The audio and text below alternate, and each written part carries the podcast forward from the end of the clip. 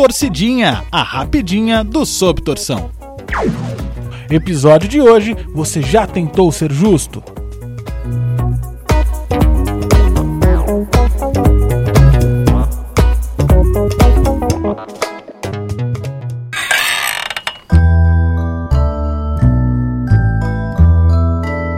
Parece que a justiça é um dos valores mais importantes e universais da nossa história como humanidade. Brigamos por justiça, queremos fazer justiça, admiramos atos de justiça. Mas o que é justiça? Dando uma de Sócrates, se você briga, quer e admira a justiça, você provavelmente deve saber o que ela é. Ou pelo menos deveria. Minha intenção hoje é passear pelo conceito e mostrar que é muito difícil ser justo.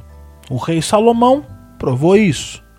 O livro de Reis, capítulo 3, versículo 16 ao 28, narra a história de duas mulheres que se apresentaram ao rei para que ele julgasse qual das duas tinha razão.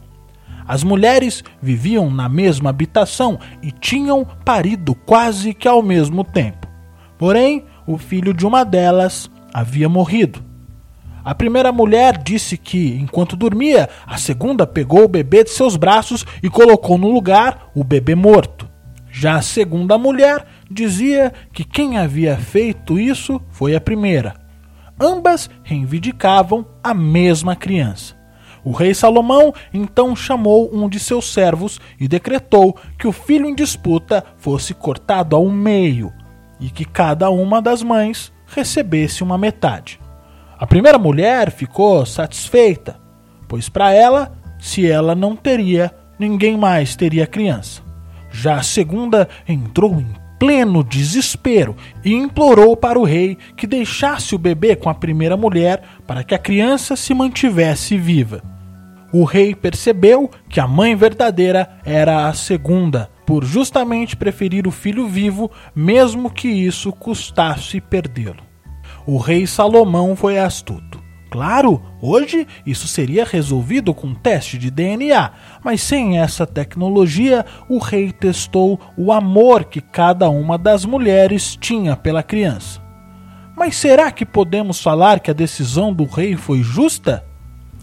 Em se tratando de cortar uma criança no meio, não seria justo, sobretudo com a criança, a maneira como o rei resolveria o problema.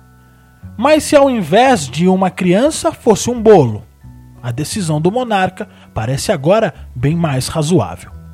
A justiça é uma construção humana, uma vez que a natureza não julga qual animal merece ou necessita mais que o outro. Os leões, os reis da selva, são soberanos dentro do seu grupo, e o macho possui certas regalias. Quando há dois leões que querem a liderança do mesmo bando, a mãe natureza não convoca um tribunal para julgar qual dos felinos merece mais. Eles simplesmente lutam até a morte do seu oponente. E o vencedor fica com tudo. E tá aí a lei da selva. Os humanos também desejam coisas sejam elas a liderança de um grupo, um filho ou um bolo. Até aí, nenhum problema. O conflito começa quando existe mais de uma pessoa que deseja a mesma coisa. Para definir quem tem o direito sobre a coisa desejada sem partir para a barbárie, cria-se a justiça, que tem o papel de julgar essa situação. E com isso, nascem as leis que irão orientar esse julgamento. Em 1776 a.C., a Babilônia era o maior império do mundo e o seu rei mais famoso criou um código de leis que teria o seu nome em sua homenagem, o Código de Hammurabi. Esse conjunto de leis tinha como objetivo demonstrar como o rei Hammurabi era justo. Vamos destacar aqui alguns desses códigos. Código 196 se um homem superior arrancar o olho de outro homem superior, este deve ter o seu olho arrancado. Código 198. Se um homem superior arrancar o olho de um homem comum, este deverá pagar 60 ciclos de prata. Código 199. Se um homem superior arrancar o olho de um escravo de outro homem superior, este deverá pagar a metade do valor do escravo.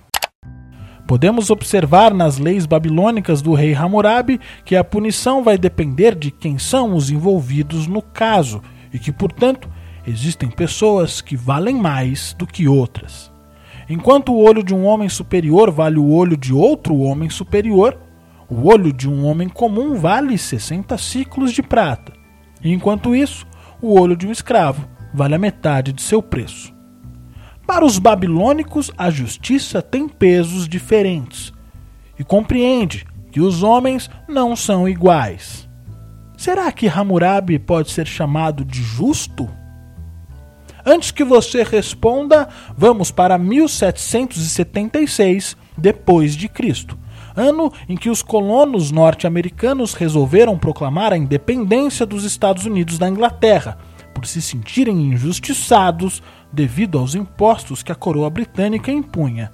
Por não acharem justo, pegaram em armas e lutaram por sua liberdade. No centro da Filadélfia, os pais fundadores dos Estados Unidos redigiram a Declaração de Independência, no qual dizia logo no seu segundo parágrafo: Consideramos estas verdades como evidentes para si mesmas, que todos os homens são criados iguais, dotados pelo Criador de certos direitos inalienáveis, que entre eles estão a vida, a liberdade e a procura da felicidade.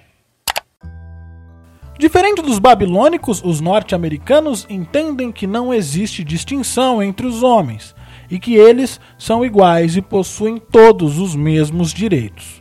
Isso parece mais justo para você? A ideia de que homens são diferentes, defendidas por Hammurabi, pode ser observada em Aristóteles.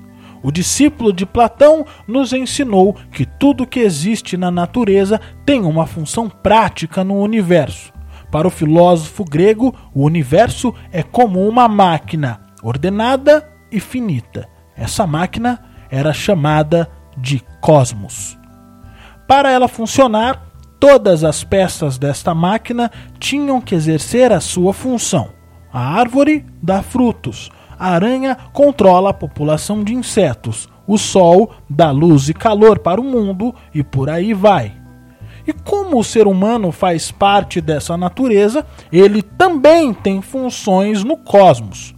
Alguns homens nasceram para liderar, outros nasceram para construir, outros nasceram para lutar. Já outros nasceram para servir estes. Portanto, cada ser humano tem uma função diferente no funcionamento dessa máquina cósmica. Alguns são mais importantes, outros menos. Alguns são superiores, outros comuns e alguns são escravos. Logo, nesta lógica, existem seres humanos que valem mais do que outros seres humanos. Já a ideia de que somos todos iguais pode ser encontrada em Immanuel Kant.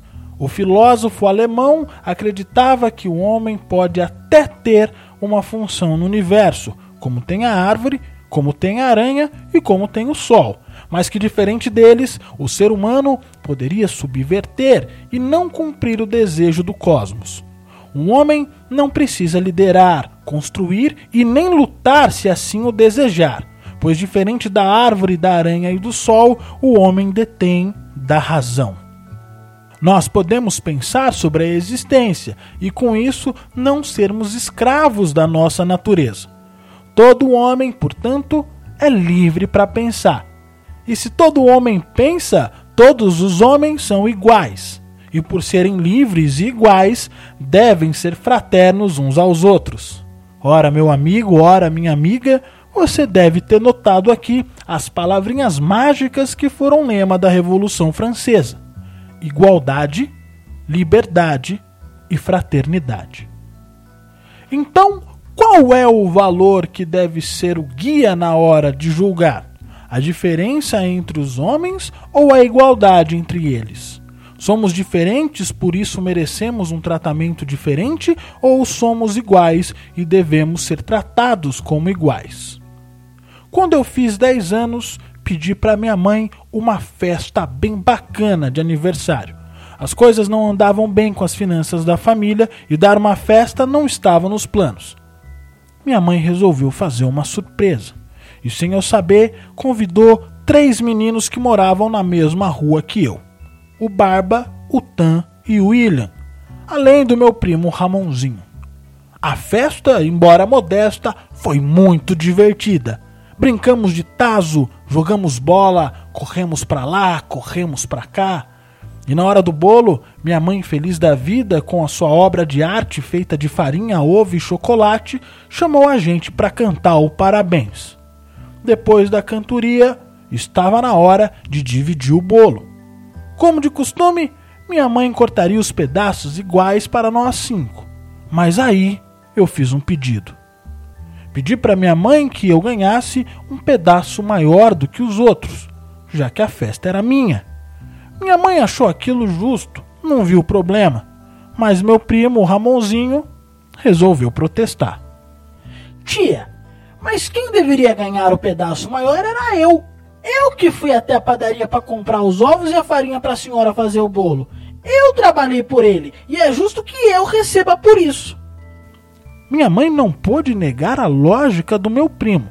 E antes que ela pudesse decidir por algo, o Barba entrou na briga. Tia Josi, eu sou o mais gordinho de todos aqui. Eu tenho mais espaço na minha barriguinha para preencher do que eles. Eu preciso de mais comida do que todo mundo aqui. Por isso quem merece pedaço maior sou eu. O Tan deu um grito. Pode parar! Eu mereço maior! Eu sou mais magrinho, eu sempre recebo menos comida por isso. Dessa vez seria justo eu receber o pedaço maior. Minha mãe já estava confusa. Então chegou a vez do William. Tia Josi, eu nunca sou convidado para festa de aniversário. Nem amigo do Felipe eu sou. E por eu ser o que menos tem oportunidade de comer bolo de aniversário, eu acho que seria justo eu ganhar o um pedaço maior. Se você estivesse no lugar da minha mãe, como você resolveria? Todos apresentamos motivos plausíveis para ser merecedor do pedaço maior. Minha mãe teria que escolher um valor e se deixar guiar por ele. Se o valor fosse merecimento, meu primo deveria ganhar o bolo. Agora, se o valor fosse solidariedade, o William seria o vencedor.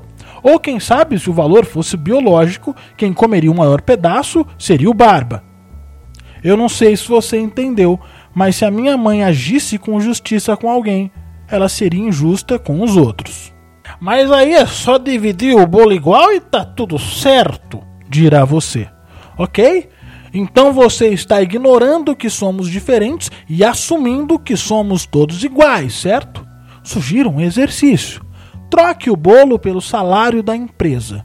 Você e mais quatro funcionários que possuem as mesmas funções ganham o mesmo salário. E por mais que você se mostre capacitado, preparado e melhor do que os outros, você nunca ganhará mais, pois para o seu chefe todos são iguais e, portanto, todos devem ganhar o mesmo. Um pouco injusto, não acha? E quando não dá para dividir igualmente para todo mundo? Veja o caso das vagas na universidade pública. Não há espaço para todos. Precisamos definir qual valor vai nos guiar: o mérito ou a necessidade. Quem merece estudar na USP? O Ramonzinho, que estudou para isso? Ou William, que não teve condições de frequentar um cursinho? Se o Ramonzinho entrar, ele terá um emprego bom para que seu filho possa, como ele, fazer cursinho pré-vestibular e conseguir entrar na USP. Já William não terá oportunidade de empregos tão bons pela falta de diploma. Verá que seu filho não terá condições de fazer um cursinho e que perderá a vaga para o filho do Ramonzinho na universidade. É justo com a família do William? Ou somos tratados como iguais e recebemos de forma igualitária, ignorando qualquer diferença que possa existir, ou somos tratados como diferentes e recebemos de forma diferenciada, ignorando qualquer semelhança que venhamos a ter. Chamamos a primeira de justiça aritmética, igual para os iguais, e chamamos a segunda de justiça geométrica, diferente para os diferentes. Como dividir o bolo? O salário e a vaga na universidade pública com justiça. Como ser justo sem ser injusto?